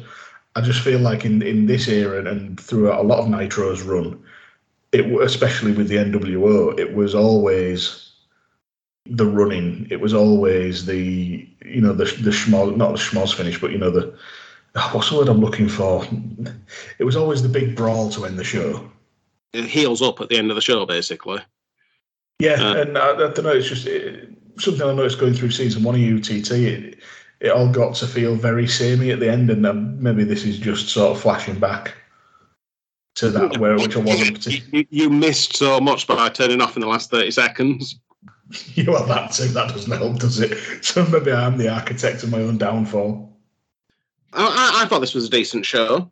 Not Yeah. not on the same level as the Nitro uh, that was before it, but uh, the Nitro No. before it. So you know that that was a high bar to try and uh, get up to, really. This this was Mike Sanders. It was above average. Yeah, yeah. It, it, was it was it was fair enough. This show. So now we're on to the tank segment. But before we're on to that, because it's Tank Abbott versus the Dark Carnival. So we've already covered matches with the Great Muta and Vampiro. So now Vince Russo is going to log into LinkedIn and look at the qualities that the insane clown posse might have that uh, might make them suitable opponents for Tank Abbott. I don't know why he logged into LinkedIn. He could have just asked Chris Bellis and Scottish Danny. He should have done. He should have done. Now, if Chris and Scottish Danny were covering this, they would do this with a lot more gusto than than I'm going to do it because it hurts my soul a bit to be looking into Violent J and uh, Shaggy Two Dope. Oh God. Yeah, go Yeah. for it. Yeah, Violent J. It sounds like a crime in sports um, sort of start to his life when uh, he's the last of three children, and uh, his uh, father stole all the family's money and left when uh, he was only two years old. Fucking hell.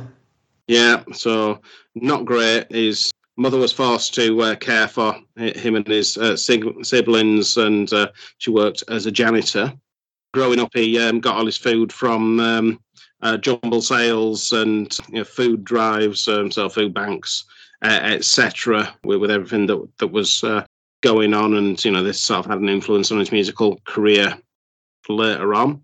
Uh, he dropped out of school in the ninth grade and uh, moved Bloody in uh, with a friend, uh, and they formed a gang called the Inner City Posse. They would terrorise people with army issue tear gas, Fucking And- hell. Um, steal car radios for money. Bloody hell. Yeah, and uh, this ends up with a rival gang actually attacking his uh, mother's house. They end up having having to sort of move because of you know the sort of gang violence or whatever there. So yeah, uh, again, just crazy life, and this is all while he's a teenager. At seventeen, he's sent to jail basically because of you know the, all the uh, antics he's been getting up to uh, with these gangs. I can't wait to see him uh, come into WWE for an angle with uh, Dominik Mysterio. Yeah, I mean, obviously they've got the music career uh, as well, but uh, in terms of the um, wrestling career, he, he starts out sort of backyard wrestling with uh, John Utsler, who's Shaggy Two Dope, and um, they have their own backyard wrestling promotion, uh, which is initially named Tag Team Wrestling, later renamed National All Star Wrestling, although it's in the backyard, so I don't know how national it was. I admire Uh, the ambition. he, he wrestles in a masked gimmick um, as uh, White Tiger and also uh, in a non-masked gimmick. The, they work sort of uh, on the indies here and there. He lied to promoters to tell to get bookings, saying he was trained by Chris Adams. What the hell. Yeah, so Chris Adams uh, trained Stone Cold Steve Austin. Uh, we'll probably cover Chris Avan Adams on a World of Sport uh, episode at some point, but uh, yeah, that's uh, That's it, it, It's a claim. yeah, yeah. Well, well, it gets you gets you booked uh, after your backyard wrestling. Ninety-seven, they actually end up working um, some ECW shows. Uh, and and then they actually have the Insane Clown Posse's uh, Strangle Mania in '97, so they're promoting their own show. '98, they're asked to perform uh, an entrance for the Oddities in WWE. I remember that. Yeah, so they're uh, then they have a feud with the Headbangers. Yeah, I, do, I don't know why I remember that, but I do. It's it's pulled out from one of the vaults in the back of my mind. Yeah, uh, so they come to WCW in 2000, and uh, there's they initially have a stable with Vampiro and Raven, and then later on they're in the Dark Carnival. Here, obviously, they've got the Juggalo Championship Wrestling that's running at the same sort of time. Shaggy Two Dope, in terms of his life, He'll have to go away to be as dramatic as uh, as Violent J's. Yeah, a, a number of early teenage run-ins uh, with the law and multiple arrests. Ends up suffering anxiety and depression uh, through this point. Uh, admitted to multiple drug rehabilitation centres for alcoholism and pill addiction. Um, You know, uh, in in terms of the wrestling career, um, obviously they're doing that together, so it follows pretty much uh, the same uh, line as uh, Violent J. Now, in terms of how much they were earning, the normal website that we use uh, isn't up at the moment. There is another website that just looks at on the OSW uh, reviews uh, website, and they don't have information for the Insane Clown Posse's uh, earnings. I, I mean, uh, I, I, I think they probably just have to be there. Um, Yeah, it's a hot dog and a handshake. yeah, quite quite possibly. Or they might have been on big money because they, they were actually quite famous at the time. Who knows? But suffice it to say, I'd rather have the Tank Abbott. Yeah, absolutely. So it's the first Tank segment, and three count are in the dressing room, and Tank comes in in his shiny, shiny shirt. It's a belter though, and it? it's a strong. As, as uh, young Sam Rogers would say, it's a strong shirt. It is a strong shirt. And Tank Abbott says, Sorry, guys, but you're fired. You've been making um, a career out of making me look bad. Well, everyone makes Tank look bad because everyone's not as good as Tank. You'd think he'd know that, really. Yeah. This is why Tank Abbott was never champion because being champion would have devalued Tank Abbott. I can't believe it's taken one of us that long to come up with that line. Yeah. Sometimes the belt makes the man, and sometimes the man makes the belt. I mean, Jesus Christ, if Tank Abbott had been champion, they'd have had to send someone from Mars to dethrone him. And sometimes the man looks at the belt and thinks it's pocket change. Yeah, it's only gold. Yeah. It's not even platinum. What the fuck? Yeah. And he said, um, I'm the star and I'm keeping the recording contract. And three count start complaining, which was ballsy from free count, really. It is, yeah. It's a, uh, definitely a lack of brains in that moment. You know, he says, easy, we have one more obligation for, to fulfill. You're going to wrestle the Dark Carnival um, tonight, and after that, we're done. And he grabs Helms and uh, Shannon Moore by the lapels. So he could have done that to Shawn Spears, couldn't he? Because he, he's only lapels. Is he still about? Yeah, he's just come back. He's Oh. uh, just said that he's uh, got a dream of winning a wrestling championship before he retires. thought you were going to say a wrestling match. Bel- below average Shawn Spears. the Yeah. bottom forty nine percent. Oh, it's, it's 49, Jesus Christ. Sorry, bottom four point nine. Yeah. The only thing, the only thing Shawn Spears has done uh, top 49% is how, is how he's married. Jesus. oh, we should opportunity missed there. I should have said bottom ten percent. yeah.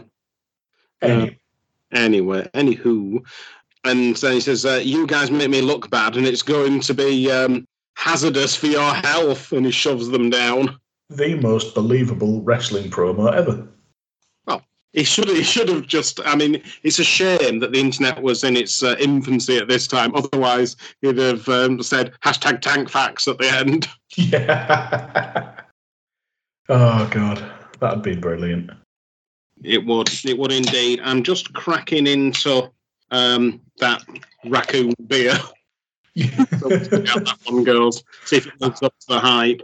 Yeah, I've managed to get into the Daily Mash one, and do you know what? Despite having those three fuckwits on the can, it's rather tasty. Well, you know, fuckwits right twice. I would say they're right twice a day, but Jesus Christ, they're not. Moving on. Yeah. Don't get political. That's what James used to tell us. and that's why we're no longer on James's network. Oh, no. Oh, that, that's not true. yeah, funny though. yeah, yeah.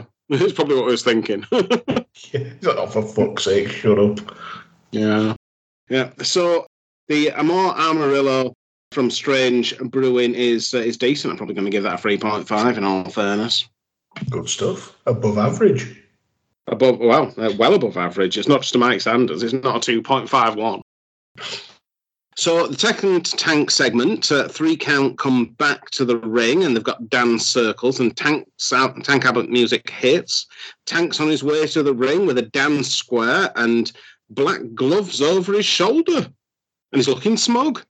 And he's rocking it. He really No. is. He looks good. The only person I've ever seen with a black hand outline anywhere near his shoulders is Barry Horowitz. yeah. well, that's the dream team, isn't it? If, if Tank and Barry ever ever formed a team, even now they'd just run roughshod over the entirety of the wrestling world. Uh, and Barry would never have tagged in. Wouldn't need to. No, no, no. Barry can just push the wheelbarrow full of tanks money from the pay window. And Tank could give him a good cut. You know, five even five percent of Tank's lifetime earnings is more money than the vast majority of people will ever think of. Yeah, it's more money than the gross domestic products of China. Yeah. Mike Tenay saying it's the Swan song. Uh, Tank Abbott's fired free counts uh, for making him look bad. And I loved this. Stevie Ray says Tank Abbott reminds me of David Ruffin, who was the lead singer of The Temptations. Oh, And I, it- I didn't get that reference. Well, he comes back to that later on. So Tank Abbott saying um, free count, uh, back up, get off the squares, and Tank throws the dance circles in uh, out of the ring. It's shocking. It, it's the it's the end of an era, and it, it kind of made me sad. It did. Tenay said, "Not the green circles. What's free count going to do now?" I did like that. That was funny. Yeah. Uh, he tells them to uh, get out of there, um, and he says, "You guys ready for a good song?" And he starts singing "Ain't Nothing Like a Tank." He does, and that is where he's made most of his money because that has been number one worldwide since he performed that. It's just it's it's a conspiracy to keep it quiet. Yeah, it is indeed. And I think what we need to do is put Ain't Nothing Like a Tank thing in now for the listener's pleasure. You You got to be ready joking. for a good song? You got to be joking. Looks like Tank's a Hit solo the artist. music. Kind of like Gladys Knight firing the pips. Exactly, Tony. Ain't nothing but a tank thing. Here it is You again. say you want to hear the crowd, but it ain't gonna sound too loud. Tony, You see, it's hard to hear. this is the worst song in When the I history of ripped mankind. both of your ears. Come on, everybody. Ain't nothing but a tank thing. Ain't nothing but a tank thing. Come on. Ain't nothing but a tank thing. Do we Come have on, to- guys. Ain't He nothing might but want to reconsider firing the backup singers. Everybody. Yeah, so there you go. Uh, he sang Ain't Nothing Like a Tank thing. He's won more Ivor Novello awards than the mind can comfortably comprehend.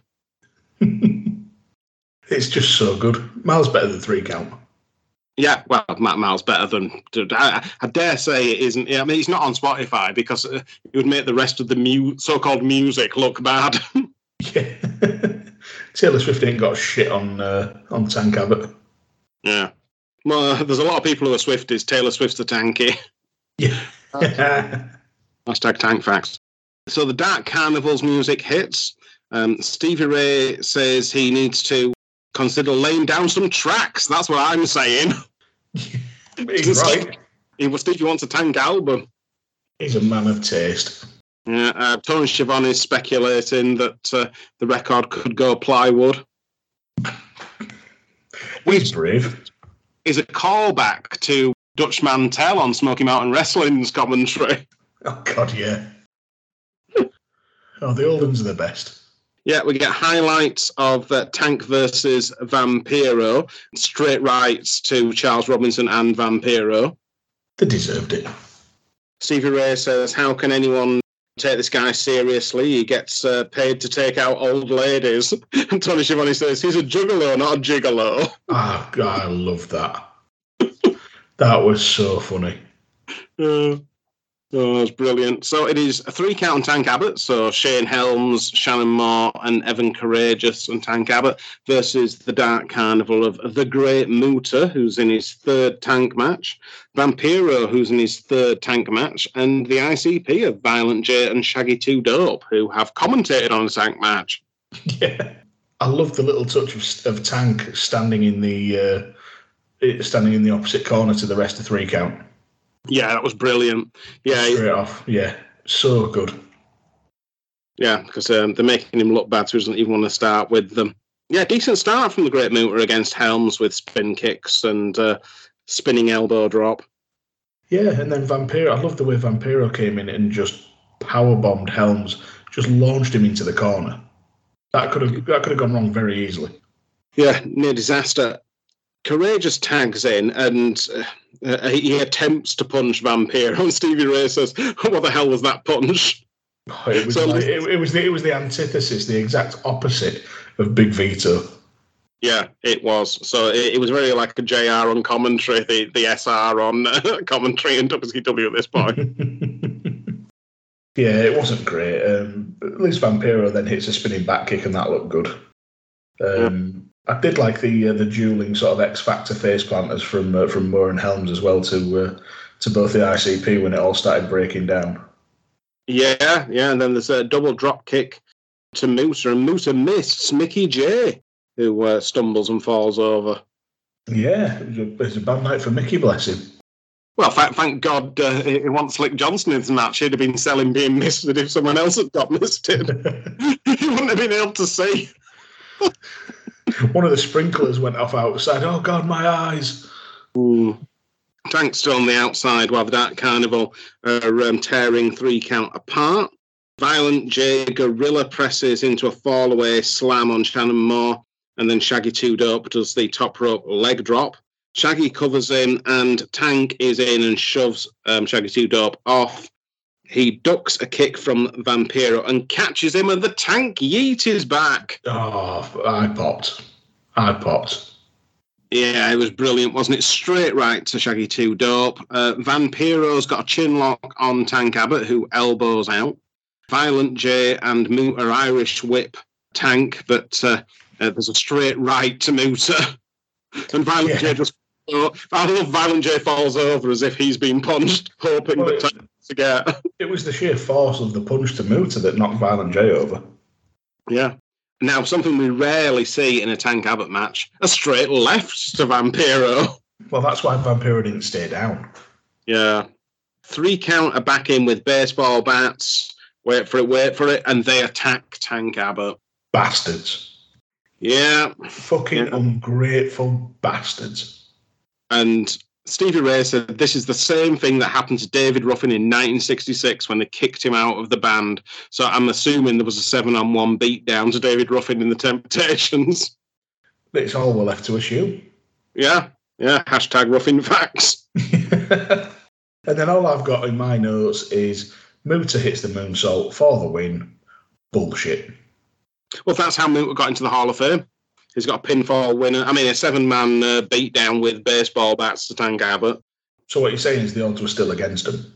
So I would argue that this is the biggest win of the Great Muta's career. Yeah. Yeah. Yeah, definitely. On TV, seen by millions of people, taking down a, for, a formidable opponent in Tank Abbott. Because there's not many throughout our throughout the run of this show. There's not many people who've actually pinned Tank. No, no. I mean, obviously, WCW World Heavyweight Champion David Arquette is one of them. But that's got an asterisk against it because the fix was in. Yeah, because Tank was a member of the New Blood and they paid him off. But yeah, but you know, details. Yeah.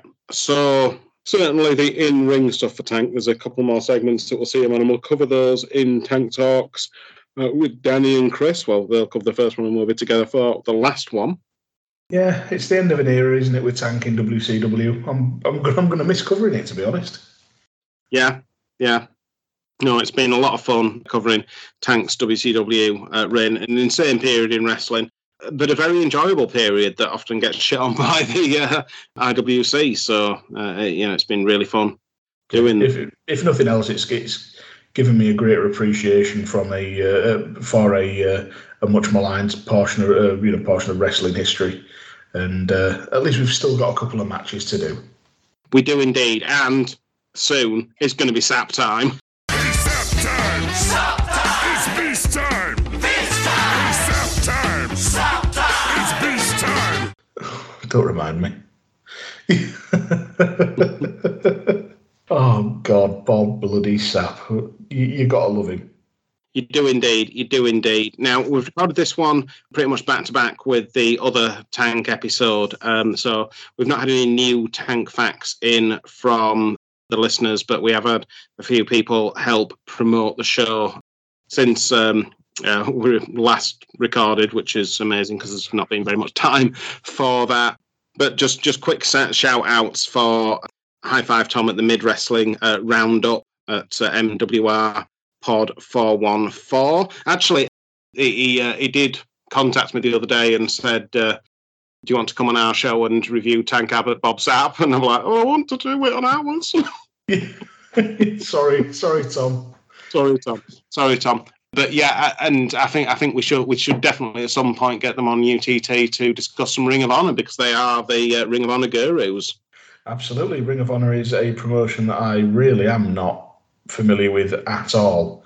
Uh, I've watched virtually none, so it'd be an education for me. Yeah. A work in progress uh, podcast uh, has shouted us out at AWI Pod, and uh, Glenn Abbott always uh, shouts us out on that as well. So uh, thank you very much for that, lads. King's Pig Bladders uh, shouted us out uh, at Pig Bladders, and he's done some fantastic artwork for Unbooking the Territory and uh, the upcoming series that we've got after that. Danny at Scottish Juggalo uh, does the tank talks, but again, Tony Silver. Uh, we knew he'd come. Uh, Tony Silver, kind. Uh, so thank you for that, Tony. BJ Beffel at BJ Beffel Tweets, who's actually a writer for um, SEScoops.com. So, uh, yeah, I mean, we, we, the, the dirt sheets are uh, getting in on Tank Talks. Oh God, what have we done? the downturn at Downturn the it was uh, um, supported us uh, quite a lot, so thank you very much for that. And uh, Adam at DRS Snakes, um, so that's uh, very much appreciated. Alexander Henry at uh, AH underscore cars S2K. I wonder if he's got a Tank Abbott car for uh, 2K. Maybe, maybe we should. Uh, so yeah, I mean, it, it's not a Tank Abbott, not just on backstage assault anymore. oh God, well, we joked we joked previously about about Tank Abbott being the uh, the secret unlockable character in every game that was that was deemed too powerful to let loose.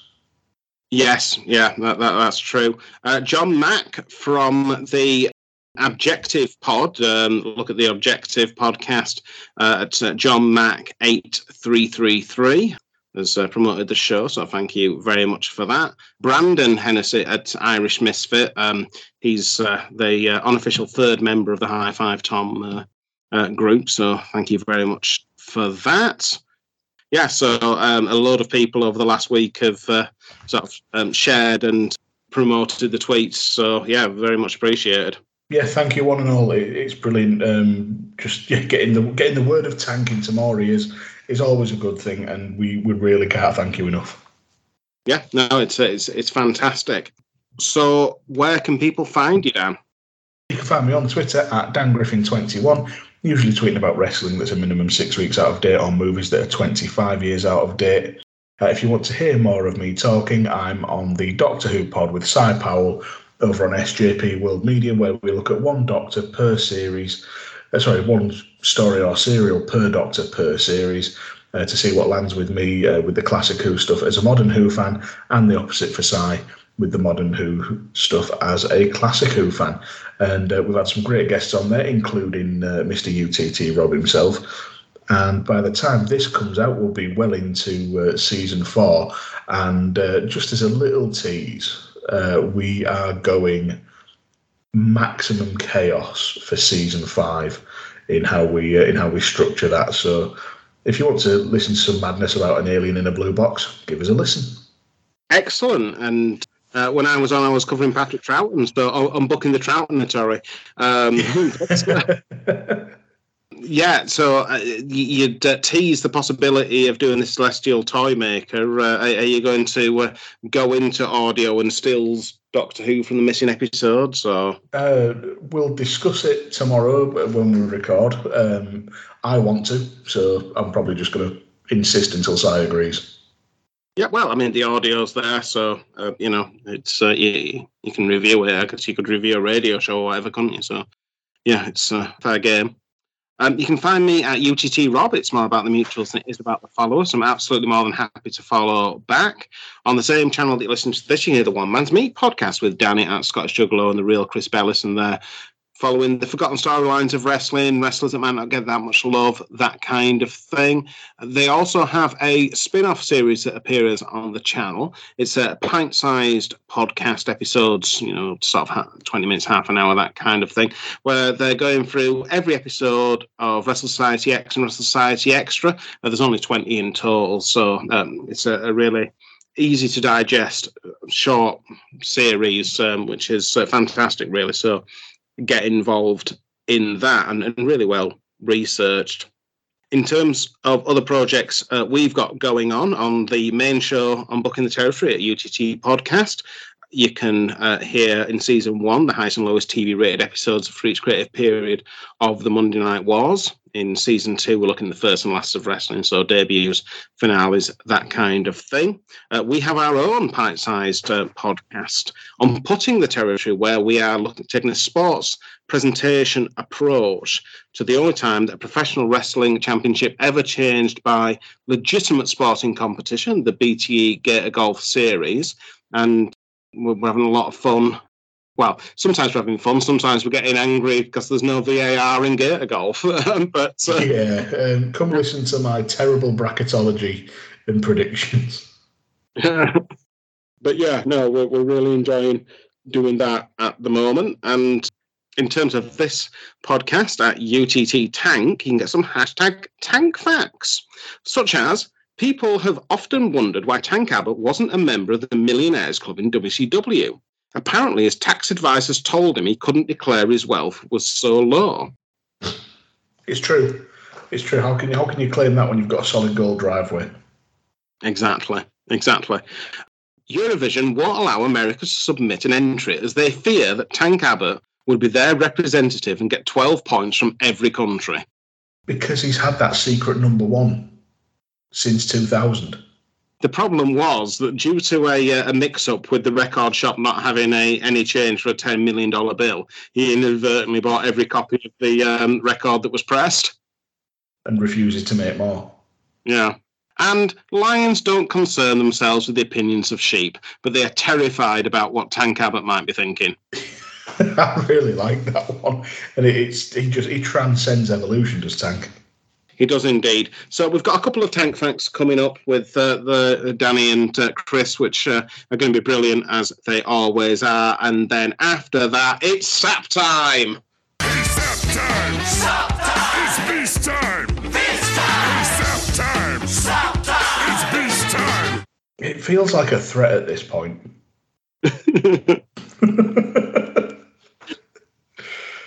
it's sap time. It's sap time. Stop time! It's beast time. This time! It's sap time. Stop time! It's beast time. you do know I'm going to be dropping in the a sample of uh, Bob Sapp's uh, single. know, I I was made. know, I know, but it's not as good as "Ain't Nothing But a Tank" thing. It's not as ain't no, uh, good as ain't nothing but a tank thing. So uh, yeah, there, there we go. The the two giants of uh, MMA and uh, the music industry, Bob Sapp and Tank Abbott. But uh, on, on that bombshell, thank you for listening. Imagine if they had a duet. Oh, d- don't, Dan, don't. you'll you'll get people fantasy booking. Guys, guys, guys. I'm sorry, man, but you guys are fired. You've been making a career out of making me look bad. I'm the star, and I'm keeping the record contract. Oh, oh, easy, easy, easy. We got one more obligation to fulfill. We're gonna wrestle the Dark Carnival tonight, and then after that, it's gone. It's over with. And if you guys make me look bad, it's gonna be hazardous to your health.